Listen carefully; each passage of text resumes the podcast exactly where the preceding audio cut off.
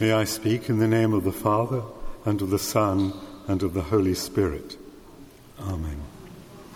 It's nearly the middle of the summer, and um, I have for you today not a shaggy dog story, but a shaggy bishop story. Um, it's a rather long, rather involved story, so hope you stay with me. And it's, it's a story from medieval France. Um, there was a very arrogant, rigid, authoritarian bishop somewhere in the south of France who demanded that the people pay punishing tithes and held them to a very rigorous Christian faith. He was predictably very unpopular. And it, what's worse is he spoke French the language of Paris.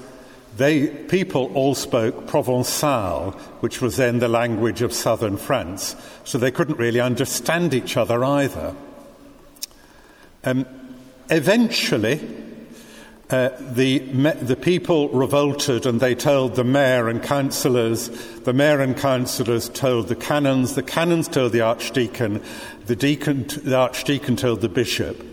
And the bishop, the sorry, the archdeacon tells the dean, and the dean rather hesitantly goes to the bishop's palace and said, They hate you, you need to go. That's the, bishop, that's the dean's role.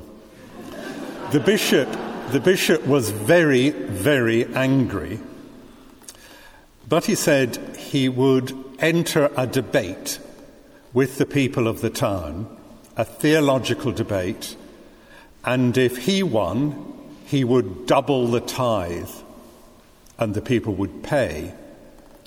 If the people won, he would ride into the sunset and never return. Um, so the day was set for the debate. The trouble was, the people of the town and the clergy couldn't get anyone to go against the bishop in the debate because they knew that if they lost, the bishop would have it in for them forevermore. By the way, this is, there is no relevance at all to the Church of England today in this story. Um, the people were about to forfeit the debate, and uh, then finally, a peddler called Bill, uh, not the brightest um, uh, of people perhaps, the peddler Bill said, Well, I'll debate with him. And because there was nobody else, he was pushed forward to the steps of the cathedral. And the bishop came out magnificent in his purple. And because the bill and the bishop didn't share a language, they agreed they were going to have to have the debate like a pantomime. Again, no parallel to the Church of England today is, is, is intended. And the bishop thought for a bit and held up three fingers. And Bill then held up one finger. And the bishop got very angry and turned red. So he thought for a bit, and then he pointed into the distance and Bill shook his head and pointed to the ground. And the bishop started to sweat.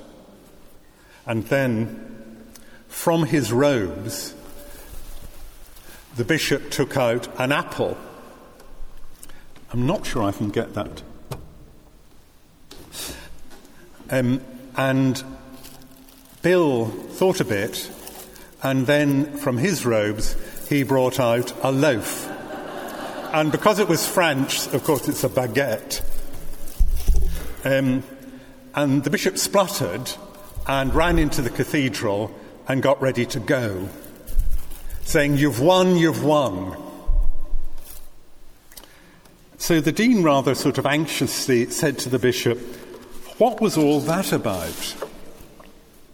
And the bishop explained what had happened.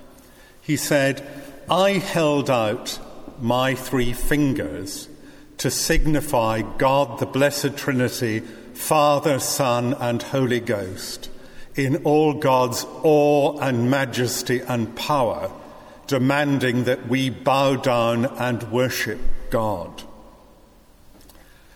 And my debater then held up one finger, and I realized that what he meant is God's mercy and love and benevolence towards us is more important than all God's power and awe. So we won round one.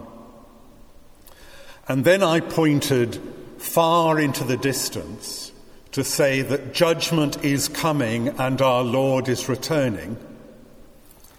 But my debater Bill pointed to the ground and said, No, our Saviour Christ is here among us, caring for us and loving us. We need fear no judgment, for Christ is in our midst.